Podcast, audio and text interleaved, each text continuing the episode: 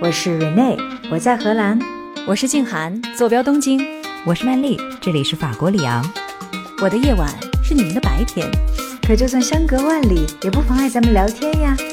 欢迎收听时差八小时。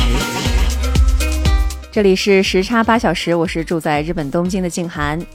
我是住在荷兰阿姆斯丹的 Rene。今天我和 Rene 是有一个对调，怎么说呢？以往我们的时差八小时录制的时候，Rene 都是起个大早，早上六点半双哈眼 啊，对，惺忪说我去拿杯咖啡。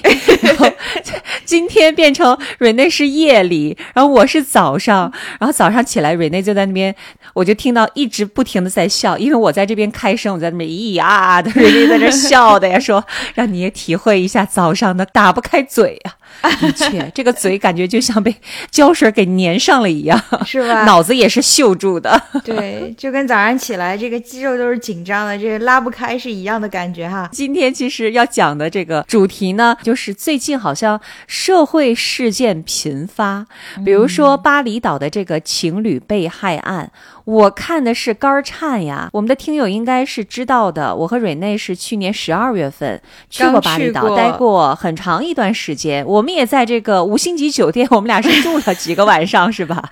然后看到这个巴厘岛情侣被害案，我就赶紧发到我们的小群里面。我们俩都说：“哇，这个死的太惨了。”对，好，我简单的带着大家回顾一下，就是在某天早上的六点半，这个情侣当中的男生是浑身赤裸的、鲜血覆盖的。爬出他酒店的房间，哎呦，然后四肢着地爬到走廊上呼救求救，嗯，啊！然后他的过了一会儿，他隔壁房间的客人赶紧给这个酒店打电话，说派你们赶紧派人去看一下。我就心想，我要是那个隔壁房间的，终身阴影吧。对呀、嗯这个阴影面积得有多大？我相信他可能没有出去看，不然的话，这个阴影面积可能会更大，吓死了。嗯，那么在六点五十五分的时候，酒店工作人员来到现场，发现，啊、这个男生叫小李啊，小李已经死了，地上到处都是血。然后就进去房间去检查，发现他的女朋友小程也是全身赤裸的，已经死在了浴缸里面。哎呀，确实死的两个人死的非常惨哈。嗯我昨天看到了嗯，对，昨天看到了一个，呃，印尼官方警方发布的一个结论吧，调查的一个结果，就是说他们调查了之后，汇总了证人的说法，什么闭路电视啊、法医调查等等，得出的一个结论，就是这起事件涉及到谋杀和自杀。嗯，他们是怎么还原的呢？就说这两个人曾经发生过争执，当然原因还不清楚。然后呢，这个小李李某就把小程先给杀了，随后呢，自己又用破碎的酒瓶把自己的什么脖子呀哪儿都给刺杀了，然后企图自杀。这个结论一出，我就发现，我所有之前的网上福尔摩斯们就全都不服气了，炸开锅了，对，是吧？虽然当初的时候，我也在想说这些福尔摩斯究竟是从哪里获知的信息，我也有怀疑哈。但这个结论出来了之后，呃说句实话，我的直觉也告诉我，好像没有那么简单吧？是吧？官方的这个调查结果呢，很多网上福尔摩斯呢是质疑的、不满意的，因为警方在没有公布结论之前，他们先是公布了说我们去验伤了呀，我们这个法医这个验伤了之后就发现这个女方、男方各在什么什么地方有一些什么样的伤嘛，嗯所以呢。啊，这个网上的福尔摩斯们，很多网友就针对警方之前公布的那些信息，再结合很多据说是知情人的爆料啊，就结合在一起，然后就进行了一番的推测。目前有很多的网友是觉得这一起情侣被害案有可能是因为他们触及到了东南亚诈赌洗钱集团的利益。所以死的才这么惨，就说这个有大量的明显的证据指向凶手可能是来自于这样的一个利益集团。那现在为什么有这样的一个结论呢？很可能是印尼警方为了保护旅游业、保护酒店所在集团的利益，就抛出了很敷衍的一个结案陈词。但是我们不能让这件事儿就这么草草结束 啊！等等，我看到了很多网友，就是大家都觉得这事儿绝不可能。我觉得好像这个印尼警方的确结论有点草率。我们所在的国家好像最近 也是社会案件频发啊。我们先请嘴不瓢的瑞内来聊一下 荷兰的情况，好让我再醒一醒。好，既然说的这个关于就是我们目前生活的这个各自的社会当中，还是会有一些比较极端的暴力事件，这也确实是如此。尤其是当我们聚焦在这个问题的时候，就会发现很多的事件就呈现在我们眼前了。荷兰这个枪支持有是合法的吗？普通人当然一般情况下是无法持枪的，就是不像是美国这种，你可以考一个证，然后合法持枪，这种情况是非常少见的。但是我觉得应该是大家对于荷兰社会本来国家也比较小嘛，所以这边的暴力事件的聚焦程度肯定是没有像美国这么大。尤其是最近吧，嗯、社会的暴力事件其实也不少。我今天就给哦大家、是吧？嗯列举一二哈。好好 呃，其中有一个共同特点，你听完我说你就知道了，就是发生的时间多半都是在后半夜。比如最近这段时间呢，在阿姆斯特丹市中心的红灯区，有一条街的名字呢叫做 Outside Voorburgvaart，是一条很有名的街道。的周围就是可以看到红色的橱窗的这个地方，就发生了一起枪击案。也就是发生时间呢是在凌晨的四点钟，然后一名受害者呢是腿部中枪了，所幸是没有什么生命的危险。嫌疑人呢目前还是在逃的状态。这是举个例子哈，这样类似的枪击案可能还是会有那么一两起。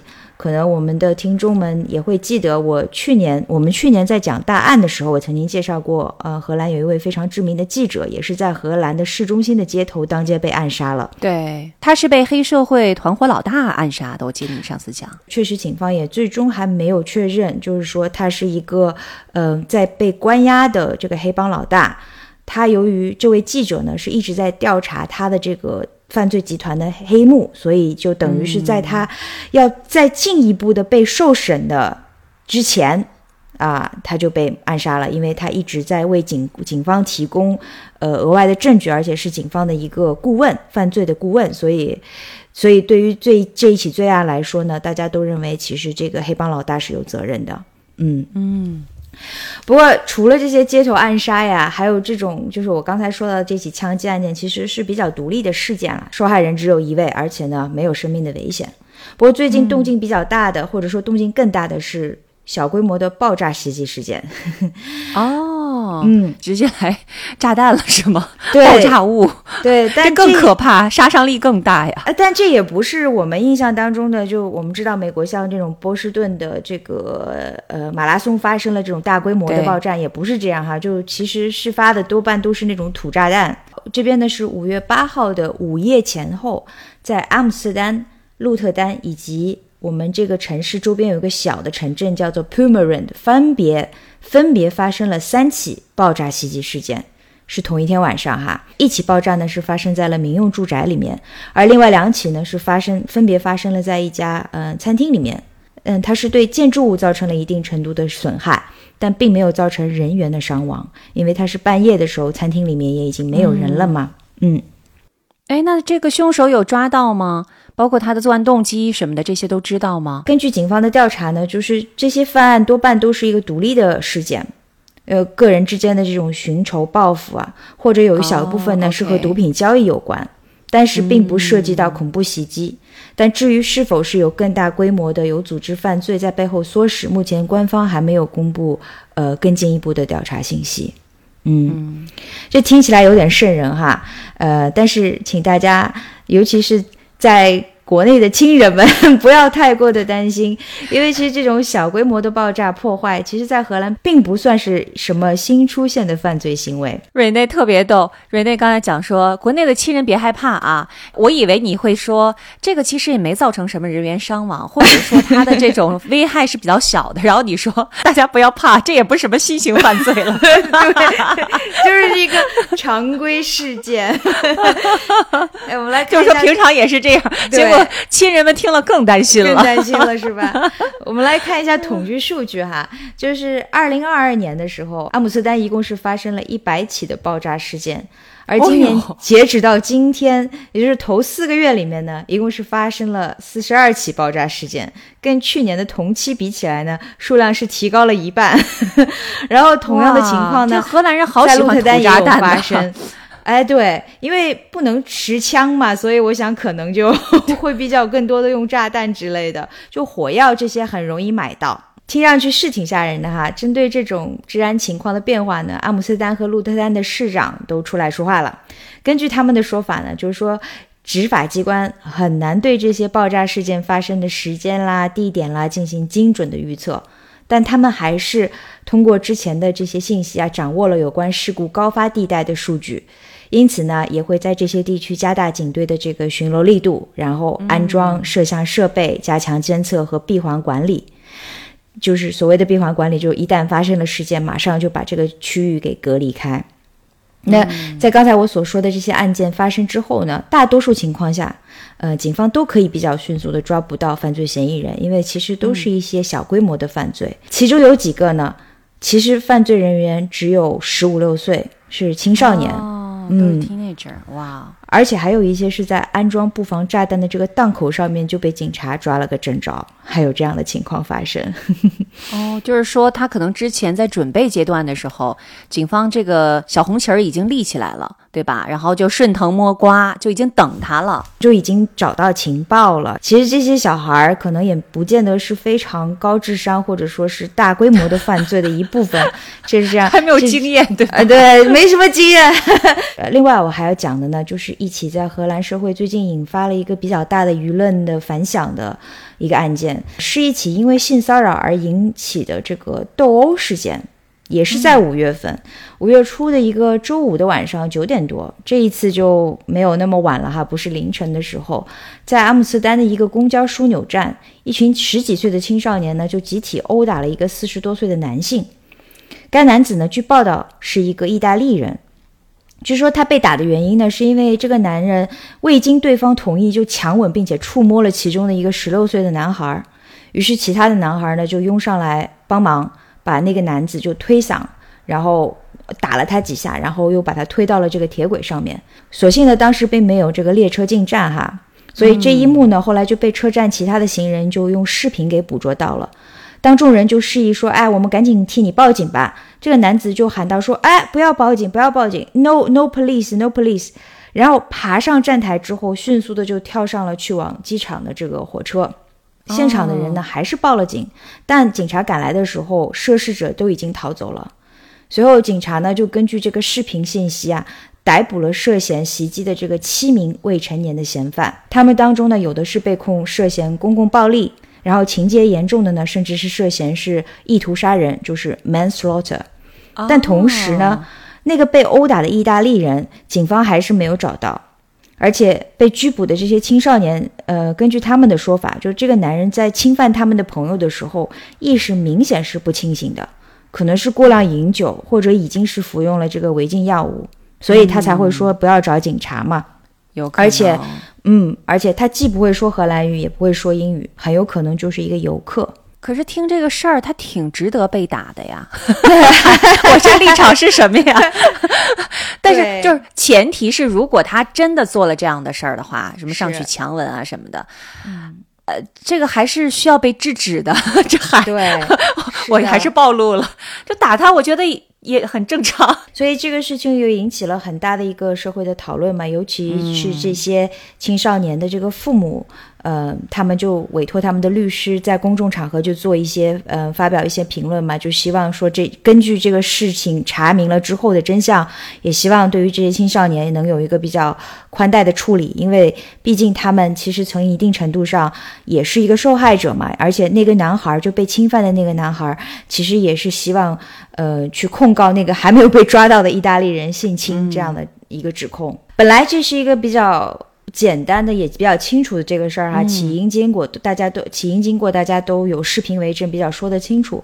但是随着这些视频信息在网上快速的传开之后呢，这事情却迅速的在这个现实世界里面就发酵变味了，伴随着许多呢就是带有种族歧视的恶意言论。为什么呢？就因为这些涉事的青少年都是深棕色皮肤的这个种族。事件发生之后呢，甚至是在荷兰议会的一次辩论当中，呃，议员也出来拿这件事情来说了。荷兰这边有个极右翼的党派叫做 FVD，然后其中的一位议员呢，他就在谈论到族裔的问题的时候提到了这个案子。尤其比较严重的呢，就是在他谈到涉案人员的时候，就称这些黑人的青少年为黑人灵长类动物，什么？哎，就非常他是不想混了吗？对。竟然敢在公开场合发表这样的言论，还作为一个政治人物，是，这个前途堪忧啊！而那个意大利裔呢，则被称为是一个毫无防御能力的白人男孩儿，因此也就在荷兰社会引起了非常大的反响。大家的这个反响很强烈，因为是有色人种的男孩子，所以他才受到性侵吗？还是因为说他们是有色人种，这个判罚是比较严重的？到底这个有色人种是安在什么地方，一个什么样的情形之下呢？嗯，目前还没有到要判罚罪名的这个事情，因为现在是在走哦司法程序。但是呢，嗯呃，荷兰议会之所以会就这件事情讨论，是因为其实荷兰目前有很多有争议的少数族裔的问题，这在荷兰社会是一个比较尖锐的话题。而这位议员之所以会提到他，因为他是个右翼，他其实是反移民的。你感官上面体验，好像荷兰是一个非常自由开明的社会。嗯，我们这边其实传统上意义上来讲，有很多从中东来的移民，因为其实荷兰历史上面在七十年代的时候也经历过一段时间的这个呃劳动人口的这个下降，于是他们其实是从摩洛哥呀，从嗯土耳其引进了很多的人口，然后这些劳动力呢，后来就在荷兰就定居了，就变成了第二代的移民嘛。这从这些国家来的人口，其实他们有一个文化本身很强的一个粘性，未必是跟荷兰社会有一个比较好的契合的，所以它有一个还是就二代移民还是有个规划的问题。而这个事件发生这个地区呢，又恰巧是有很多非洲移民。生活的地方，就具体的案情是什么样，其实只发生了大概一周两周，还在调查的过程当中，我们没有办法定论。我想说的就是说，它本身只是一个打架斗殴的事件，但是呢，却被议员，尤其是右翼反移民的这些议员拿来当成了说成移民问题的一个幌子，也反映了说现在，嗯，大家对于移民的态度是有一个有一个转变吧。因为荷兰原来是一个对于移民很开明的一个态度，嗯，但是现在似乎风向在转动。怎么说呢？就随着人口老龄化呀，劳动力结构在荷兰失衡的情况也是在进一步发展的。嗯，我觉得这个社会本身是非常依赖流动人口以及国际移民的这个支持的。但由于这些中东北非移难民的问题，加上一些历史遗留的问题，还有一些复杂的这个社会结构的变化，使得荷兰社会现在出现了许多关于是否接纳移民以及新移民如何规划问题的这个争论。而这些争论呢，一方面有支持移民的，自然有另外一方就是我刚才提到的这些极右翼的这些团体，他们就是非常的反对和抵制移民的。不过，虽然说在我们看来，这个议员在议会辩论当中用了这样的这个非常激烈和不当的言辞，但是倒并没有到呃一个完全因为他政治不正确而被所有人都反对的这个地步。因为哦，是这样的，对，因为荷兰的整个的政治的 spectrum 就是非常的 broad，就它的这个自由程度真的也就是更高一些。嗯嗯。另外呢，我还要再讲一讲，就是近期在荷兰和比利时、德国三国呢有一个行动。这三个国家呢是联合了国际刑警组织，一起联合发起了一个叫做 “Identify Me” 认出我的行动。他们呢是致力于做出努力，来希望破获十几年来发生在这家国发生在这些国家的谋杀冷案。一共涉案的呢有二十二起案件，而这些受害人的共同特点就是，他们都是生前遭受过暴力虐待致死的，并且无法对他们身份进行识别的女性。死后，他们的墓碑上都没有名字。这其中有九名女性呢，是在荷兰境内发发现的。这项认出我的联合行动呢，是三国警方协同国际刑警组织 Interpol 向全社会发出了一个公告，就希望公众能够提供关于这些女性身份以及谋杀案件的信息。然后你在国际刑警组织的网站上面，你是可以查询到这每一个二十二个案件当中每一个案件的概览的，包括了案件已经被发现和证实的细节呀、照片啊和视频啊，最重要的影像还包括了就是电脑通过建模绘制出来的被害人生前的头像照。我刚才说这些冷案的时间跨度很，其实很长，有十几年，介于一九七六年到二零零五年之间。那最早的一期呢，就是在一九七六年的时候，这个案子的名字现在在网站上能看到，叫做《The Girl on the Parking Lot》，就是停车场上的女孩。当年呢，就是一群徒步者，他是在荷兰的 A 十二号公路的旁边的一个停车场，发现了这样的一具年轻女性的尸体。经过法医的鉴定呢，她的生前的年龄应该是在十三岁到二十岁之间。被发现的时候呢，是赤身裸体，没有任何可以被认明其身份的这个物件。而且法医认为呢，就是在他生前至少有一年的时间，只获取了单一的食物。符合长期被拘禁、虐待的这个特征哦，嗯，而且当年其实警方已经都定论了，将他同一位失踪的女性联系在了一起。但是在二零零六年的时候，警方意外的发现对他的身份其实出现了误判，于是案子又一度中断了。你看啊，这是一九七六年的一个案子，所以其实已经过了追诉时效了。但是警方呢，还是把这个案件包括在了这个认出我的行动当中，希望能够还被害人一个真相。瑞内刚才讲的这个 “identify me” 这个运动哈，还是挺让我感动的。嗯，因为我虽然对这个警察的这些事情啊知之甚少，但咱们至少是一个犯罪的那些剧集的爱好者，所以 所以稍微知道一些这种 cold case，其实是很多警方不愿意去碰的。因为为啥成为 cold case 啊？就是因为它无法破获嘛。就当年的技术手段也好啊，或者是这个案子它很古怪也好，等等，有很多原因。一定是经过大量的努力了之后都没有被破获的。你看，刚才你也讲了，从一九七几年哈一直到近些年，但是呢，这三个国家又联合了国际刑警组织，又把这么多 cold case 又重新翻出来，又变成了一个热案，又让所有的公众去认，你认不认识这些人，可能就会提供一些蛛丝马迹，他们就可以顺藤摸瓜，也许就可以还这些人一个清白，至少知道他们是谁吧。就是我觉得这是对于逝去的人的一个最大的尊重了，至少知道是谁离开了我们。也许他没有亲人，对吧？像你刚才说的，这个女孩长期受到了拘禁，也许她亲人都不在世了。但是，当你知道她的姓名的时候，我觉得那个鲜活的生命也被证明是曾经存在过的。哎，你说的这一番话，建涵。非常完整的印证了这个发起人的这个初心哈啊是吗？我想到人的初心了，看来我这个脑子还没有被锈住，早上的脑子。对呀，荷兰方面的这个行动的发起人之一也是一位警探哈，他在一次采访中就表示说，这二十二起案件的这个受害人呢，有很大一部分在去世之前都曾经遭受过残忍的伤害和虐待。如今呢，他们还仍然被葬在无名之墓当中，但世界上一定有人在怀念他们。听到这话的时候，我就就能感觉到，尤其是作为一个女性，对吧？就是当你自己想到有一些同样为身为女性的人，曾经在生前受到折磨，就是真的很希望有人能够帮助他们去还原他们去世的真相。嗯，他们目前在德国呢是收到了一百二十二条线索，比利时呢有五十五条，荷兰是收到了五十一条线索。这其中很多线索呢都来自于全世界的这个世界各地的人都给他们提出了这个信息的举报，也有一些专家，就是刑侦方面的专家来专门为他们提供专业的帮助。而且他们也是以非常严谨的态度来对待这些信息，因为他其实肯定还是要做进一步的核实和论证，才能够说啊，这个他们给出的这些线索是真的还是假的。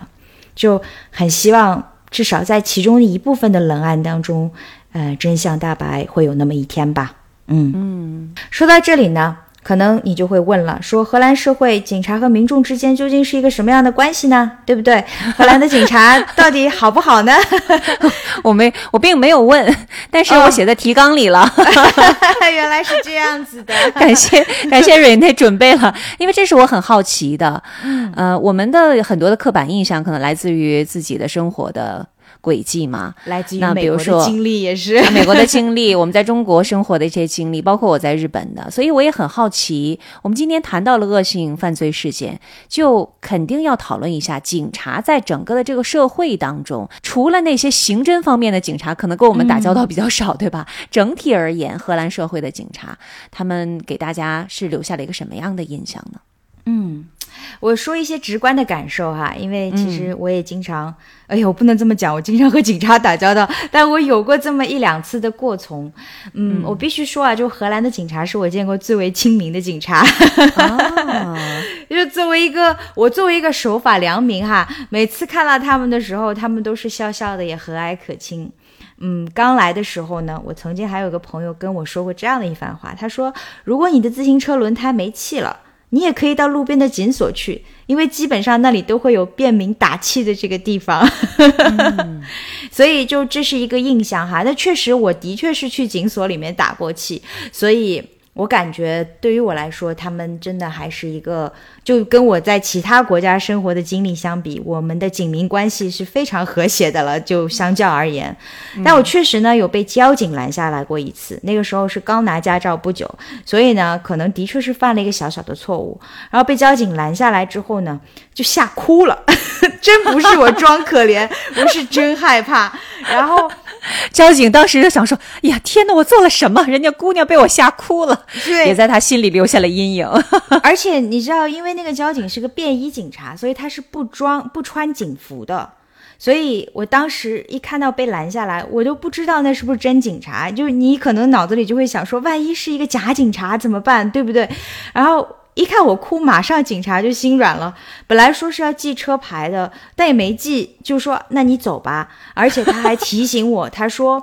如果你觉得我是便衣警察，你你以为我可能是假警察，你可以拉下车窗，然后要求我先首先出示我的证件，然后你再跟我进行对话。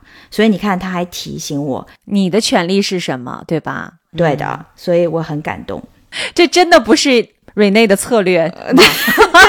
我真的不是装哭，我是真被吓怕。你看我这人真是没什么出息，也干不了什么坏事儿，是吧？所以我说我是守法良民，就那一小下就把我给吓坏了。我觉得我们可能有一个印象，就是我们作为成年了之后，在美国生活经历，因为美国的警察的权威性是非常高的，然后看起来就是他们真的是不苟言笑，然后又是持枪的嘛，而且是会开枪的，我们知道是会开枪的。而且如果他跟你说你把手拿出来，你一定马上要听他的话，要把手拿出来，对不对？双手都要放在他能看到的地方。就举起来，是的，嗯。是的，刚才瑞内讲到的被交警拦下来，我就想到了有一次我爸在美国开车被交警拦下来的事儿。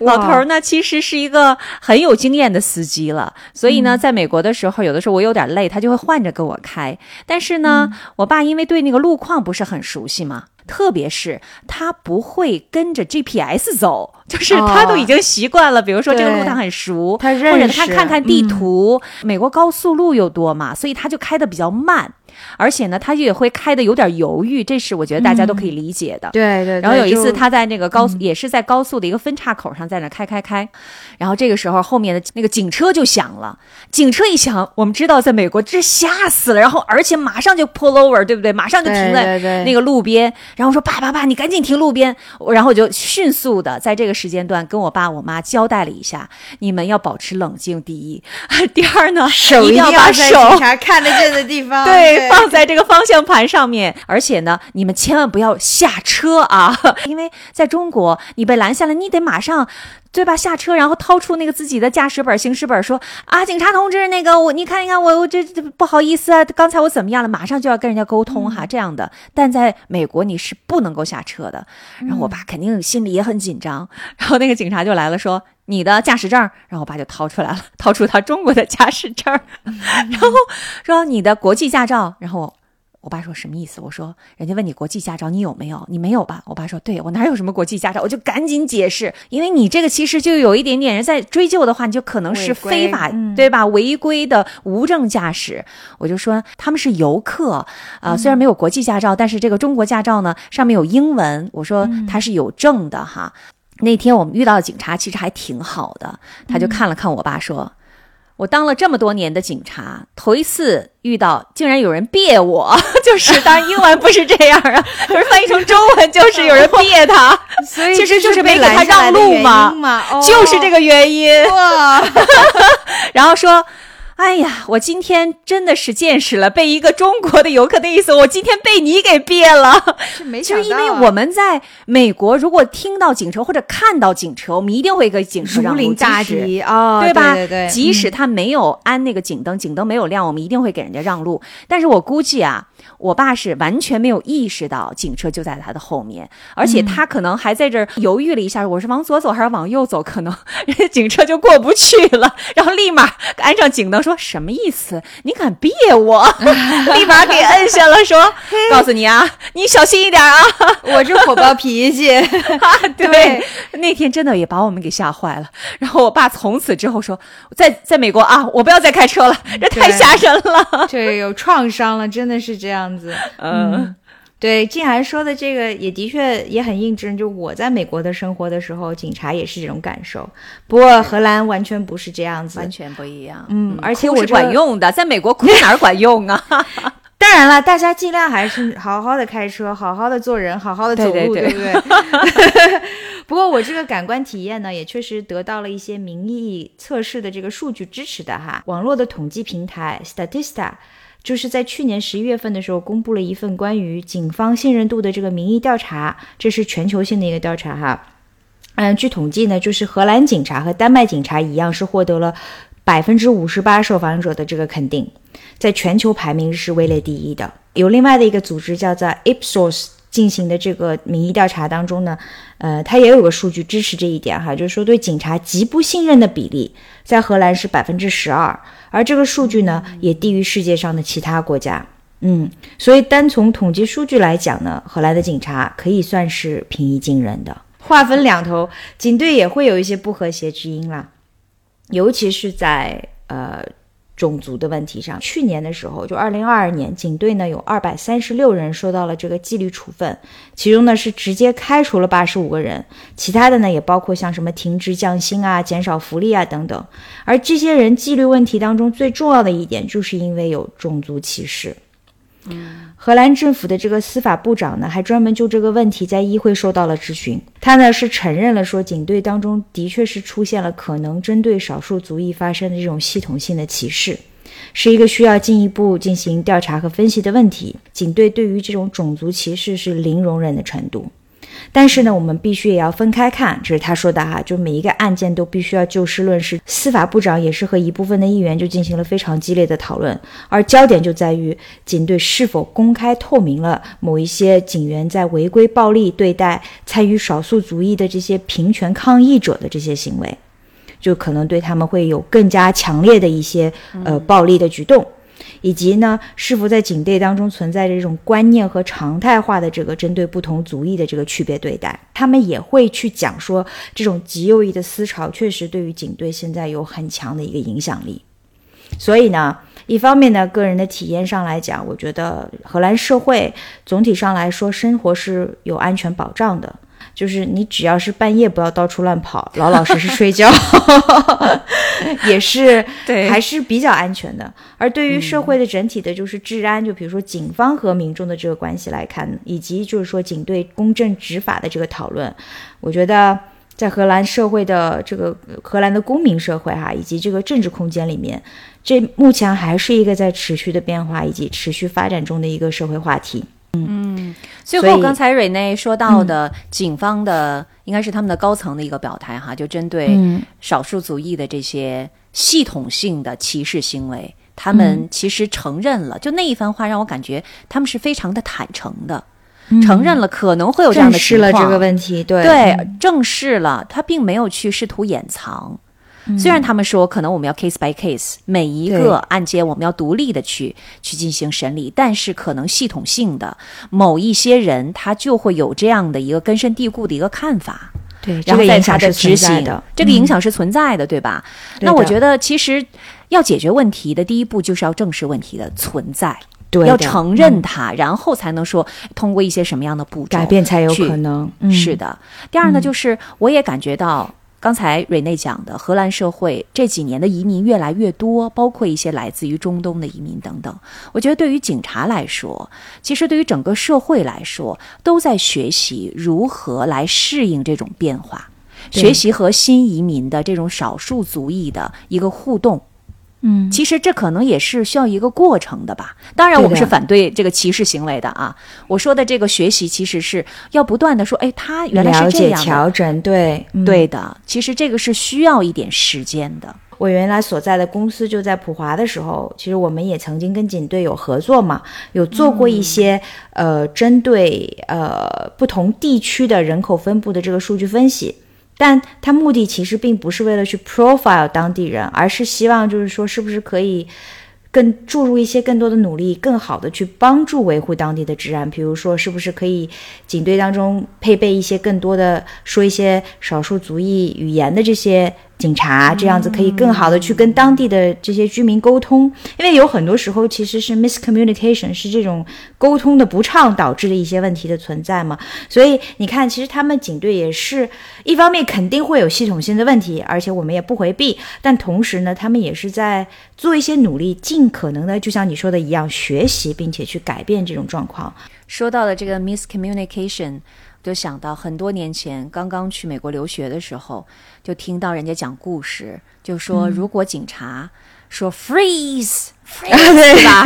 你就一定要站住，对然后双手举高，因为好像有一些留学生，他其实不知道这些场景当中英文是什么意思嘛。其实就像我觉得这些移民可能他也会有这种语言上的问题，也不知道 freeze 说冻上了，冻上是什么意思？对 对吧？对还继续往前走，结果警察开枪了。哎呀，我觉得融入不容易啦，在每个国家、每个社会来说都是都是这样。嗯，对，是的。那接下来我们来听听日本这方面到底是什么样的一种，就是警民关系是什么样的，以及社会当中有没有一些比较极端的事件出现？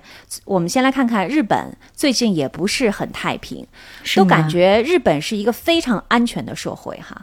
我觉得应该说，一提到安全社会，日本应该在全球也是名列前茅的。有一个最大的这个印证呢，就是孩子们在很小的时候，在小学阶段。就可以自己搭乘公共交通去上下学了对啊！，你会看到小小的一个人，这在很多国家都是无法想象的，可能，对对？对对，即使在荷兰也都不太会发生。嗯，是的。那么日本最近哪儿不太平呢？我们首先就说上个月吧，啊、继去年安倍被刺杀了啊，嗯，上个月在四月十五号的时候，日本的现任首相岸田文雄也险些遭到刺杀，没成功哈，这是为什么？哦真的？为什么这这很多人可能为什么人类没听说 是吗？因为他没被刺杀成功，是怎么回事儿呢？他也是去地方去助选去了，发表这个演说的时候，其实和安倍那种情况很像。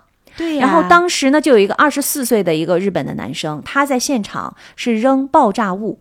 就是也是一个土制的炸弹，刚才蕊内不是说了吗？嗯土制炸弹，他也是扔一个土制的炸弹。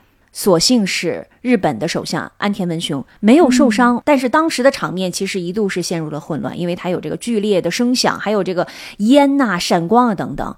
这个安保人员人的，嗯，嗯，这次立了功了。啊，虽然有一位警察在现场受到了这个爆炸的波及，然后左臂受伤，但是是轻伤。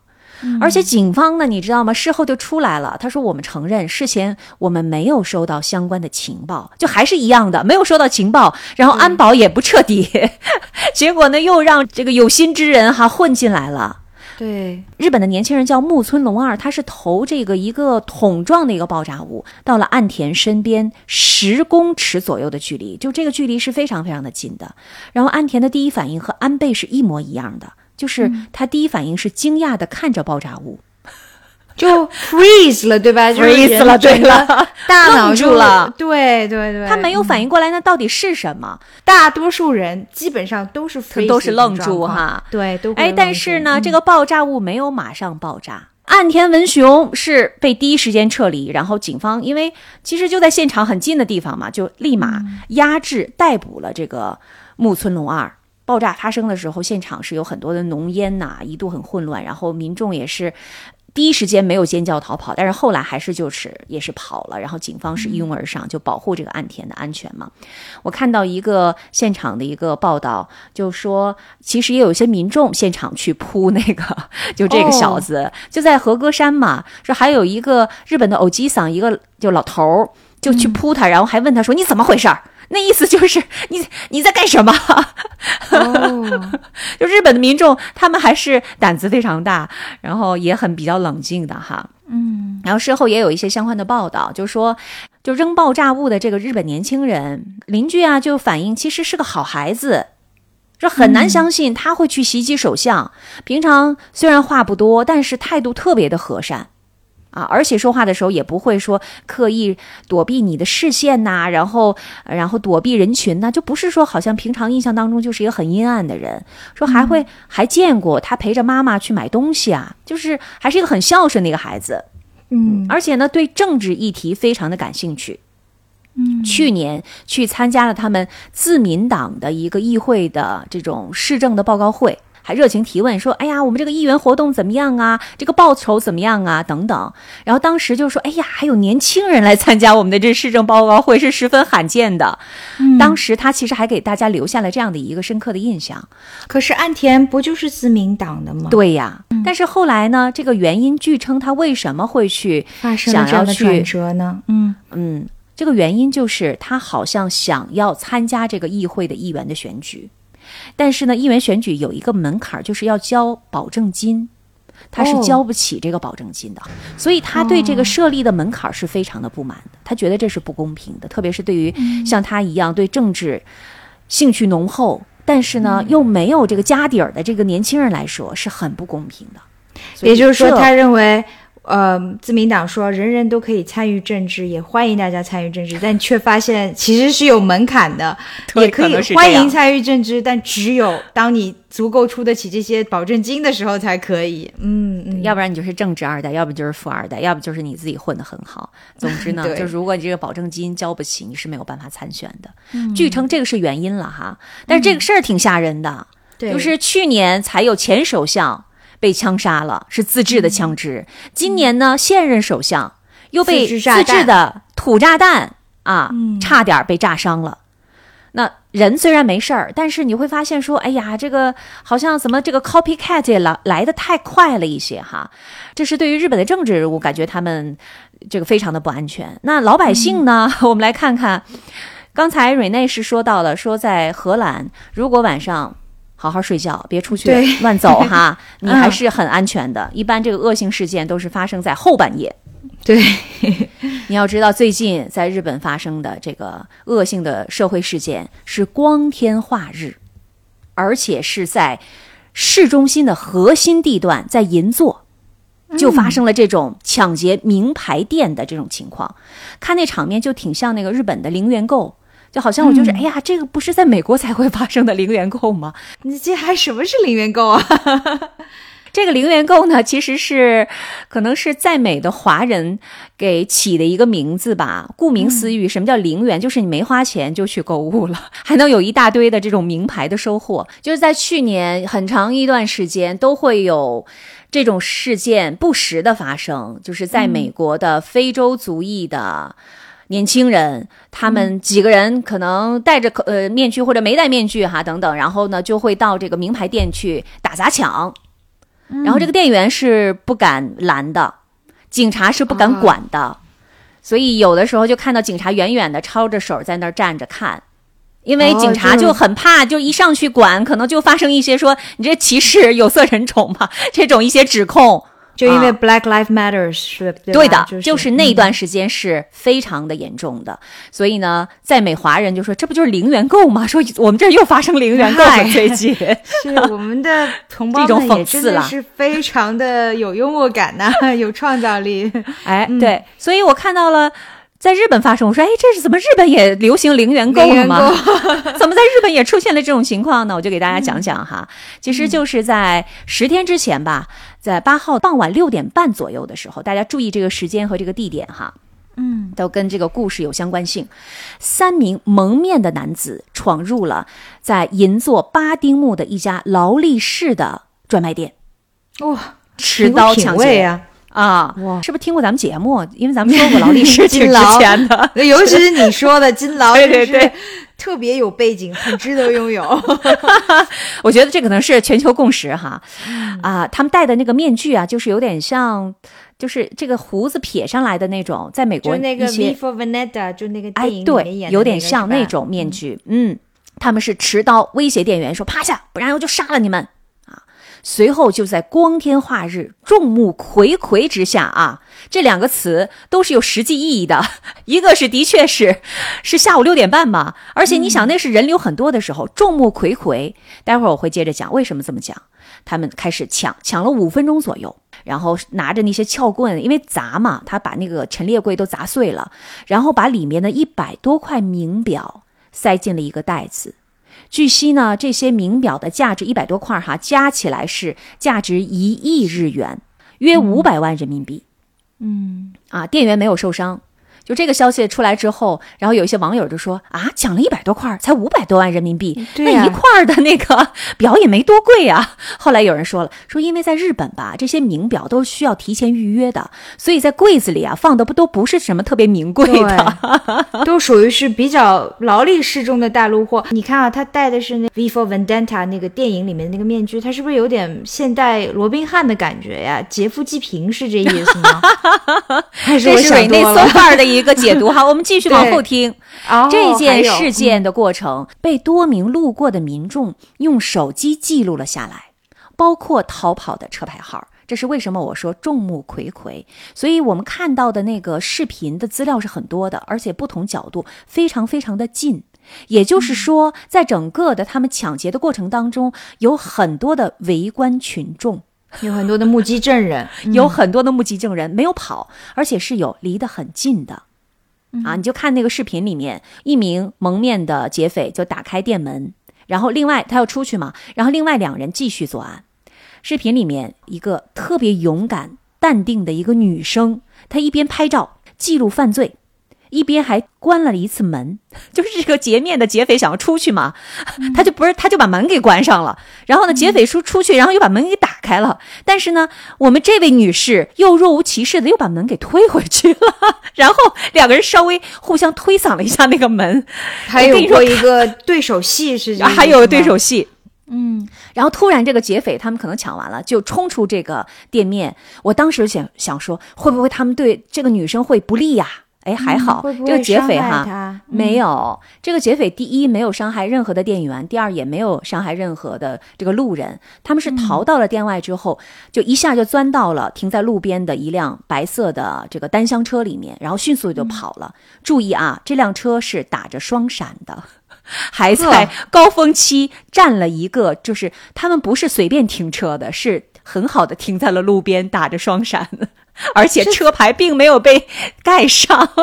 怎么感觉这东西有点，就这整个的情景像是 rehearse 过，就是已经 rehearse 过哈，这是啊瑞内对的感觉。一个路边的路过的目击的女性，她说：“哎，真是一瞬间的事儿。说有路人用手机拍视频，一开始我们都以为是拍戏呢，后来呢，到了钟表店一看，这个玻璃碎了，声音特别大，我才反应过来，这是一起抢劫案呐，都特别的惊讶。然后还有这个开车的司机嘛，也是目击者，说我们先听到了警笛声。”啊，看到了几辆警车，然后正在要过十字路口的时候，就看到一辆车，可能是劫匪的车哈，以非常惊人的气势冲了过去，就没有看信号灯，嗯，感觉是在逃跑。你看这可可不嘛，这 他这个时候才慢慢的反应过来，这是一个这是一个真实的事儿对？啊啊，那你想，这这个抢劫事件，其实在日本太少了，而且现场的视频又那么多，所以呢就被疯狂的在网络平台上传播。无论是时间，要注意啊，时间是下午六点半，并没有选择一个对，就是人少的时间，而且地点又是在最繁华的路段，方式呢又是这种好像完全不管不顾的。我看这个 video 的时候，我就感觉这些劫匪是完全不 care，说我是不是被目击了，对呀、只考虑抢劫，而且也没有说我看看四周怎么样。逃跑用的车也是堂而皇之的就停在店门口，好像没有那种说我可能被抓住的这种风险。嗯，结果是什么呢？结果东京警视厅在案发一个小时之后，就在距离案发地点三公里的这个街道上，就发现了被遗弃的那辆逃跑的车辆。为什么没有逃远呢？是因为那个是高峰期，堵车了。出不去。对，你要知道，在六点半晚上的这个银座那个地段是非常非常人车都是非常多的。所以，人类，你现在有没有改变你的结论？你觉得他们还是那么聪明 rehearsal 过的吗？要不要改变你的结论了？我其实刚才有个问题，因为是没有人受到伤害，对不对？对就他我，所以他们这些人有重型的枪械吗？还是说只是拿了个刀，还是拿拿着榔头就进去了？那肯定是没有枪械，这是百分之一百的。警方呢就在距离皇宫啊，就是日本的这个皇宫三百米的左右的这样的一个建筑物里面，然后就在一个公寓楼的四楼里面就控制住了这三名劫匪，还有那个司机嘛，一共四个人，嗯嗯，以涉嫌非法侵入建筑物的罪名把他们逮捕了。已经现在是被羁押了哈，正在审讯当中了。其实我看到这个新闻还有那个视频画面的时候，我就觉得这个手法怎么那么蠢呢？然后又很天真。然后你知道吗？我们私下里朋友还讲说，哎，不会是中国人干的吧？我说中国人哪有那么傻呀？把他说成罗宾汉吧，我也觉得罗宾汉也比他们稍微聪明一点。可是如果说，嗯，这个是你情想闹市区又是高峰期堵车时段，车牌是没有阻挡的，然后没有撤离路线。你要有撤离路线的话，你肯定演习过，你肯定知道那个时间段你是撤不出去的，对吧？一看就很蠢呐、哎，我就在想，我另外在想的一个事情哈、就是他们如果说只是用这么简单粗暴的方法，他干嘛不抢银行，要去抢劳劳力士的表行呢？你要知道，这每一块表销赃都不不容易的，不是一件简单的事情啊。你说的好，瑞内这个说的非常的好。接下来我们会谈一下他销赃的问题哈，来哦揭晓一下答案，他们的身份。哦，你就知道为什么么他们的手法很蠢很天真了。暗因为这四个人，一个是十六岁的无业少年，一个是哦十八岁的高中生，还还有一名是在打工的，具体内容不详的十九岁的一个青少年哈。嗯，案件有可能是五人组哈，现在还不知道，警方正在调查。被盗的那些手表不是我说一百多块吗？嗯警方在抓他们的时候只找回了三十多块。已经销赃了，不会吧？嗯，怎么回事儿呢？我们听听警方还没有进一步的消息，我们听听律师是怎么分析的哈。律师可能懂一点儿。律师说这是幼稚、拙劣、大胆的犯罪。你听，律师总结的很好，手法一看就是外行的犯罪。这有可能是所谓的暗中打工的方法，聚集在一起的外行做的犯罪，所以他们没有考虑逃跑的事儿。也就是说，这只是被指示的这种犯罪行为。也就是说，有打无脑的被利用了呗，感觉是。不一定是被利用，他们可能知道自己在干什么，可能通过一些暗网啊等等一些网络的手段把他们组织起来，所以他们其实并没有任何的经验。第二呢，就是瑞内刚才也提到了，在这样的高级名表的抢劫当中，其实如何来销赃是非常重要的一环。因为如果你不销赃，你抢到有啥用呢？你拿不到钱砸。手里了，对，对呀、啊，那么你想，他其实拿走了一百件以上的商品，一亿日元嘛，嗯，应该是已经准备了销售的路线和推销的手法。那这一块来看，应该是有组织犯罪，不然这几个人，你就想想我刚才说这几个 这几个高中生是吧？他们上哪儿销去啊？对呀、嗯，嗯，所以说虽然四人被逮捕了，但是并没有找到所有被抢走的高级手表，所以有一种可能性就是他们之前已经把抢来的商品交给了别人，这是有可能的。明白。所以律师就说，他认为逮捕另外一个人，或者是另外一些人哈，就是没有在我们的视频当中看到的那些人，这是非常的重要的，因为所有的人都是在十九岁以下。那么就有一个可能性，要考虑他们可能是按照别人的指示在行动。被教唆的，对，因为这四个被捕的人哈，现在年龄都是十六岁到十九岁，他们全都是适用于日本的这个少年法的。但是呢，因为这个少年法被修改了，这个十八岁、十九岁有可能被认为是特定少年。如果他们抢劫的这个嫌疑成立的话，原则上会被逆送，也就是说会接受和大人一样的刑事审判，会追究刑事责任。在审判当中有可能会接受和二十岁以上的一样的被处理、被判重刑，这种可能性是很高的。就是不再不再算是青少年犯罪了。嗯，是的，所以呢，这个律师这么分析完了之后呢，就说有可能这些小孩儿不懂，他就是心情还他觉得这没什么大事儿嘛，然后一看到网络上说，哎呀，你来应征这个工作，这个是高薪的工作哈，但是一旦应征了之后，就有可能被掌握他们的个人信息，一旦被掌握了个人信息之后，你想反悔都来不及了。你就没有回头路了，就有可能他们就是因为很轻信，然后又没有想那么多，哎，就一步一步走上了这个犯罪。那是不是也有可能他们是被 blackmail 了？等于就是因为掌握了他们个人的信息，被威胁或者是勒索了之后，让他们参与了这个罪案。但这只是猜测了，对，这只是猜测，这个目前为止还不知道。啊，律师呢就会提醒年轻人说，你不要觉得这个是网上。呃刊登出来的 hourly pay 的这样的一个小时工，时薪又很高哈，你就去应征，这个可能有一系列的后面的危险是存在的。万一你牵涉到的时候，一定要去报警。但是，当然这个只是律师的一个推测了哈。就是我们刚刚探讨的这个银座手表店的专卖店的哈这样的一个抢劫案，其实好像也不是孤立的，至少在近期也有在上野发生的另外的一起。也是一个无业人员，二十一岁哈，他抢了一个华人的贵重的金属店，也是抢了四十五块劳力士的手表，就相当于九千九百万日元。就是这个幕后黑手，他们是不是有关联性呢？怎么这个手表劳力士这么受欢迎，而且这边抢完了那边抢的？网友也对这个银座的案件也发表了一些评论。首先，第一，佛系抢劫，佛系抢劫，礼貌围观；第三，淡定拍摄；第四，消极逃跑，和谐抓捕。就是这几方的关系是这样的。然后我昨天还看到有一个评论印象很深，他们说这个都是十几岁的孩子哈，抢劫的方法论还没有形成，礼貌的价值观倒是养成了。哎，我有点好奇哈，静涵，就你说也是发生了比较大的恶性事件，可是你刚才也提到了，就围观的群众一开始好像都是有一些 disbelief，就不相信，更多的是把它当成了可能东京街头拍电影，我相信这也很常见哈。那是不是也就意味着，其实？看到的围观的群众，或者说在日本的这个老百姓，也并没有感觉到啊，这是一个很恶性的事件呢？有没有一点这种意味在里面？一定有人在拍摄的时候没有意识到这是真的，就以为是在拍电影。但是也一定有很多人在拍摄的过程当中，他也意识到了这是一个正在进行当中的抢劫事件，否则就不会有一个、我们刚才说淡定姐去推门了。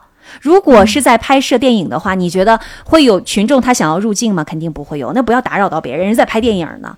他去推门，其实这个行为本身就意味着他意识到了这是一起抢劫事件，但是所有的这些围观群众都很淡定，对，大家没有任何的恐慌感，都在礼貌围观，说可能会来对我不利，他们都没有这种完全没有这样的意识。对，这是我感到很 curious 的地方，因为当你知道这是一件恶性事件的时候，犯罪行为的时候，对，他们竟然都没有发生恐慌的这种情绪，没，有。这个就很让我觉得很好奇。嗯，这个我觉得是因为长期以来在日本的确太安全了，大家不会觉得自己的人身会受到侵害。高中生这几个年轻人，我就只是抢而已，你来推门，你不让我出去，我只是把这个门推开而已。对吧？我也没有对这些围观的群众产生任何的不利，对店员也没有任何的造成任何的人身伤害。我相信店员可能也就是礼貌的让开，说那你们就抢吧，对吧？那怎么办呢？来都来了，都已经这样了，嗯。我们刚刚讲过了啊，光天化日之下就抢这个名牌店，这个有点很很蠢、很天真哈。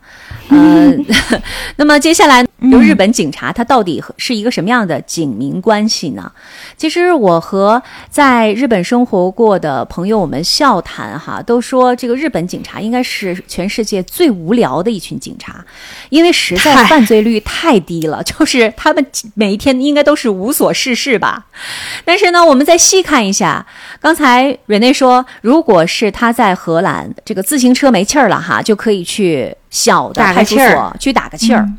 那日本警察，我觉得真的是有过之而无不及。他们的这种服务啊，是一站式的服务。怎么说呢？我们来看看他们都干什么哈。这个打气儿，这个是一定可以的。这个打气筒在那儿都是提供的，它是解决大小问题的一站式服务。比如说街道方向，如果你迷路了，你就去问路，这绝对可以。比如说你是个游客，你要去附近找找酒店的房间，这也可以去问。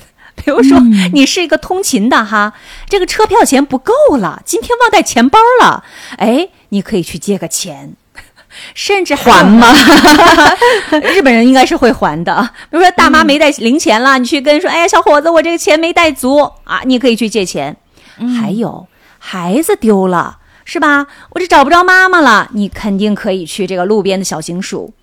他们甚至肯定可以，他们甚至随身会带着夏天的中暑药。就这些警察，如果他是巡逻，他会带着中暑药。还有，如果这个夫妻吵架了，你也到我们街边警署来了，我们会耐心的倾听这个婚姻的争吵。所以接到居委会大妈呀，这是 哎，是的。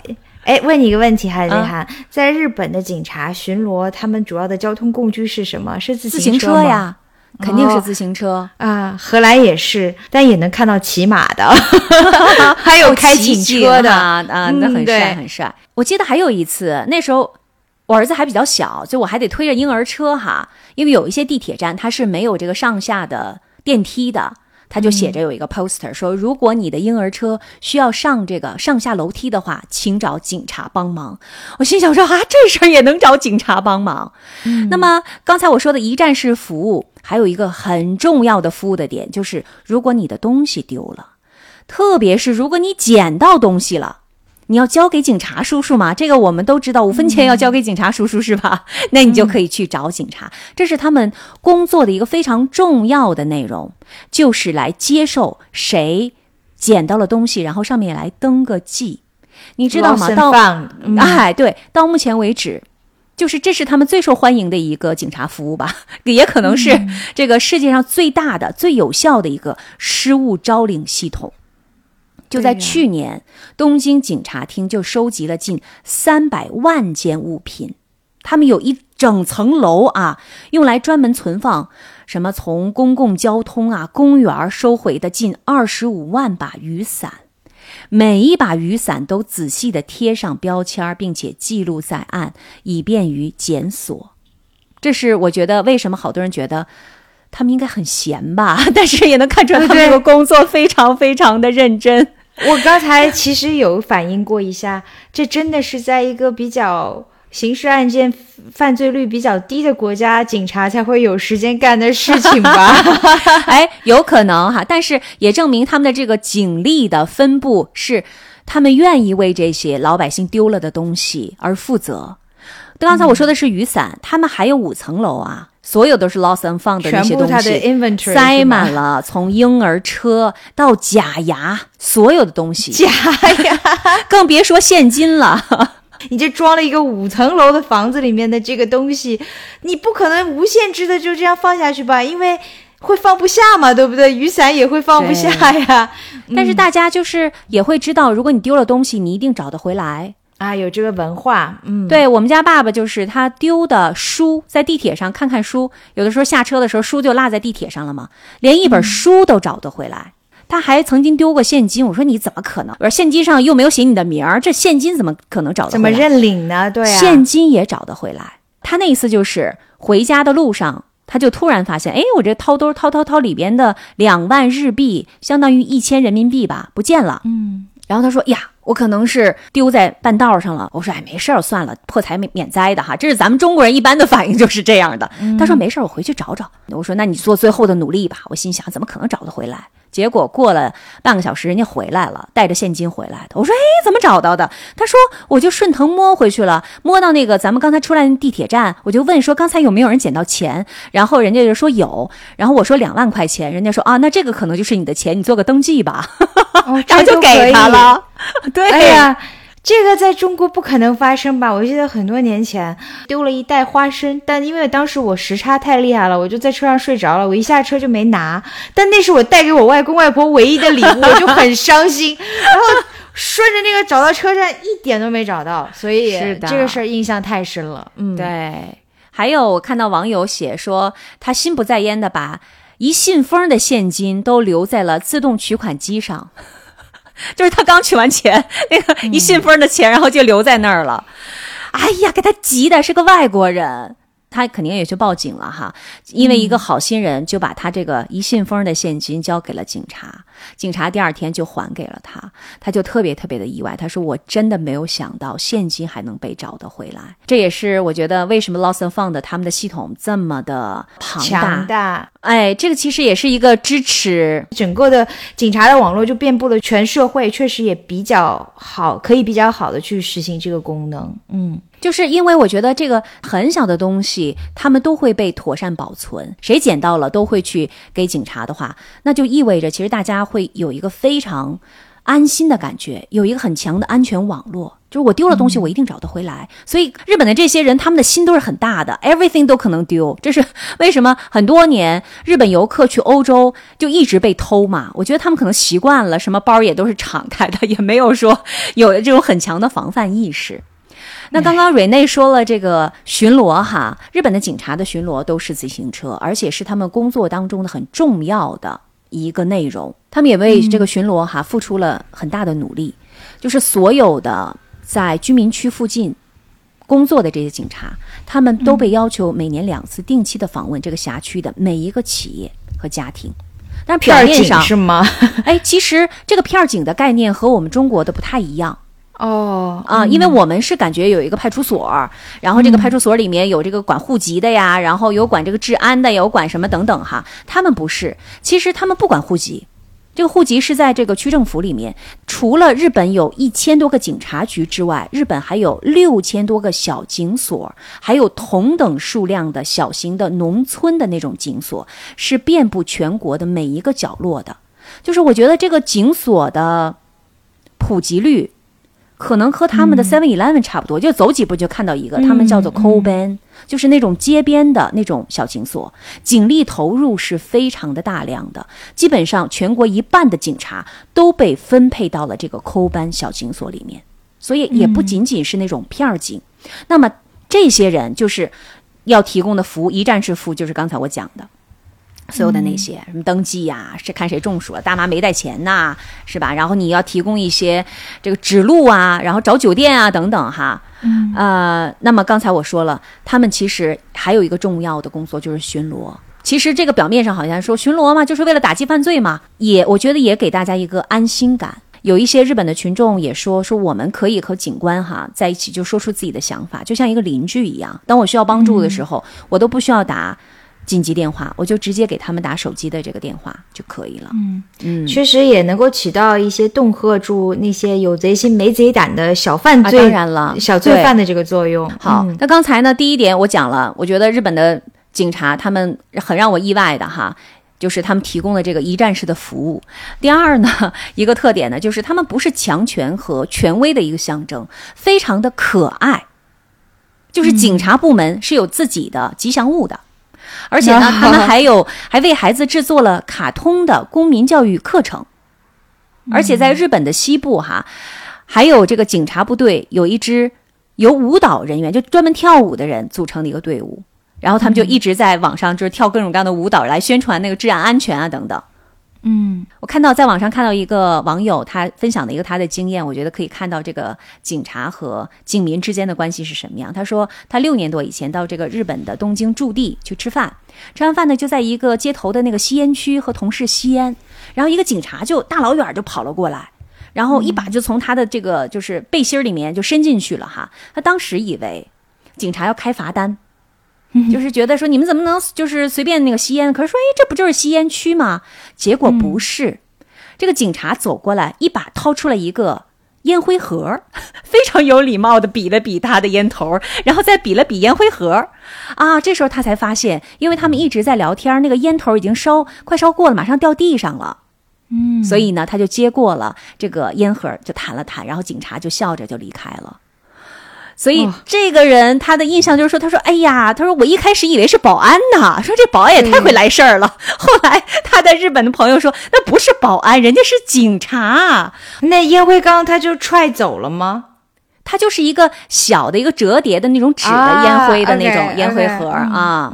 然后他才反应过来，说：哦，原来双手接过我的烟灰的是警察呀，就是那个烟灰被警察接走了。”嗯，因为他好像是台湾人哈，他说：“哎呀，就是在我们台湾，警察在路边也是自带霸气啊，更别说有一些地方，这个警察都是自带清道功能的。”他说：“我没有想到日本的警察是如此的温和。”嗯嗯，当然了，我们刚才说了，日本警察的这个整体的印象也是有很多的批评者的。批评者他们的批评的原因是什么呢？就是说日本的警察太多了，但是呢，他们又没有什么事儿可干。你刚才不是给他们列了挺多事儿，他们可干的吗？就这些事儿，大家都觉得这是什么事儿呢？那都不是事儿，那都不是事儿，是吧？这个犯罪率很低，所以就警察无事可干，这是很多人对于日本警察批评的一个原因。曾经有那个《经济学人》那个杂志报道说，日本警察因为没啥事儿嘛，所以他们就自己找事儿干，在一个车里面。放一箱啤酒，没有上锁啊，他们就盯好几天，看看谁会上钩，就钓鱼执法吗？我说这不是，对呀，哎，但是呢，交出的成绩单，我觉得非常好的。二零二零年哈。啊，日本也连续第六年创下了二战以来最低的一个犯罪率，巩固了它作为警察天堂的声誉。就是在这儿是一个警察天堂，因为犯罪率的确非常的低。你这么一说，我就好奇了，我就回到了我刚才说的这个网站 Statica 去看了一下，呃，日本的这个警察，就日本公民对于警察的这个信任度有多少？哈，排名是第十七位。然后信任度是达到了百分之三十一，嗯，这个是高还是低？还不错吧，我觉得中位数吧，应该算是，因为荷兰跟丹麦是百分之五十八，就稍微超过。受访者一半，但是我们这两个是其实是有一些不同的维度哈，一个是说公民对于这个警察的信任程度，而你刚才说的呢是警察他实际上的这个办案效率以及这个社会的整个的治安度是很高的，其实是有一些略显不同的这个维度的。你要说信任度的话，那我在网上也看到了一些日本网友他们对于警察的评论，他们说我觉得日本的警察太温和了，嗯。就是觉得他们太有礼貌了，对，就是太 gentleman 了。那他们这么 gentleman 的人，这么你你想双手接烟灰的这个人，能去抓坏人吗？对吧？能对这个犯罪分子产生威慑力吗？所以我觉得，你说他到底是以什么样的一？警察是一个好警察，对，是这种的维度啊，是不同的维度，也是不同的角度。呃，这是每个国家的这个国情可能也不一样吧。嗯，就是我我看了那个现行的警察法之后，我的感觉是，就是日本的警察可能在很多的法律权限上，每个国家的可能不是特别的一样，他们可能角色更多的就是服务型的。对，嗯，这点跟荷兰有有雷同，而且还有一点，我觉得。我们需要要 clarify 一下，因为刚才我讲到的这个什么一站式服务啊，什么失物招领啊，就这些，其实只是部分的。警察职能之一，对职能之一，像什么人家那种刑侦啊、重案组啊，然后还有什么缉毒的呀，就是这些咱们又接触不到，对吧？老百姓嘛，可能只是能犯罪呀，对呀，有组织犯罪打击，有组织犯罪等等，这些都肯定都是有的。但是我们平常日常是接触不到的，我们能接触到的就是，哎，看在那个本里面。街头的小派出所里面，小警局里面有俩警察在那坐着，然后来记录一下，说：“哎，你在哪捡到的这个东西啊？对吧？”这就是我们能接触到的，所以我们的接触到都太有限了。是的，所以不能够否认说，不能因此就否认说，日本警察人家那些事情都没在做，只是我们不知道而已。但他一定是也在承担着自己的责任，在维护着，在保持着这个社会的正常的运转嘛。肯定是这样，因为。如果说你刚才提到的这些刑警啊什么，在我们的生活当中可能是比较隐形的，那但是我们的这种安全的感觉，其实其实是一个从另一个维度，从另外一个维度证明了他们的工作是有效的，对吧？对的不然的话，我们也不会有这种在社会当中生活的这种稳定和安全的感觉，因为。他们如果没干他们的活儿，他们没有把自己的本职工作做好的话，那可能社会的这些长治久安就不存在了嘛。所以，我觉得我们肯定这一方面，我相信大家都是知道的。嗯。其实还有一点，我觉得要提到，我带我儿子去过警察博物馆，五层从上到下的都是在讲，第一讲重大要案没有破获的那些案件都是怎么回事历史；第二讲对冷案，还有一些警察的不同的工种都有哪些，然后你平常怎么样保护自己。其实别说对孩子了。对于我们这些家长来说，对于我来说，这个成人来说，都是非常的具有这种教育意义的。包括，呃，在日常的生活当中，然后你怎么样来保护自己，这种安全的教育哈，也是警察工作当中很重要的一点。所以他们更多的真的是这种服务型的这种思维。嗯，是的。Anyway，我们这期的节目就聊到这里差不多了，感谢各位的收听。如果大家对我们的节目感兴趣的话，请大家订阅。而且呢，如果你对我们的节目有任何的建议，或者是你想听到一些我们讨论一些什么样的话题的话，都欢迎大家给我们留言转发。嗯也欢迎大家加入我们的听友群。听友群加入的方式非常的简单，就在我们的介绍里面找到一个微信号，加他小助理就会把你拉到我们的听友群里面，我们就可以进行无时差的沟通。我发现最近我们听友群又非常非常的活跃哈，我一不小心一一没进去，就好几百条的信息，大家都很活跃的，好像 现在嗯啊，对，也不仅仅是在讨论我们的节目内容本身，也会探讨一些现在正在发生的一些事情，所以还蛮有意思的，也欢迎大家的参与。对的。嗯，好，我是住在日本东京的静涵，我是住在荷兰阿姆斯特丹，要准备去睡觉的 Rene。好，那祝瑞内晚安，我们下期同一时间再见，拜拜。嗯，也祝静涵周末愉快。嗯，拜拜。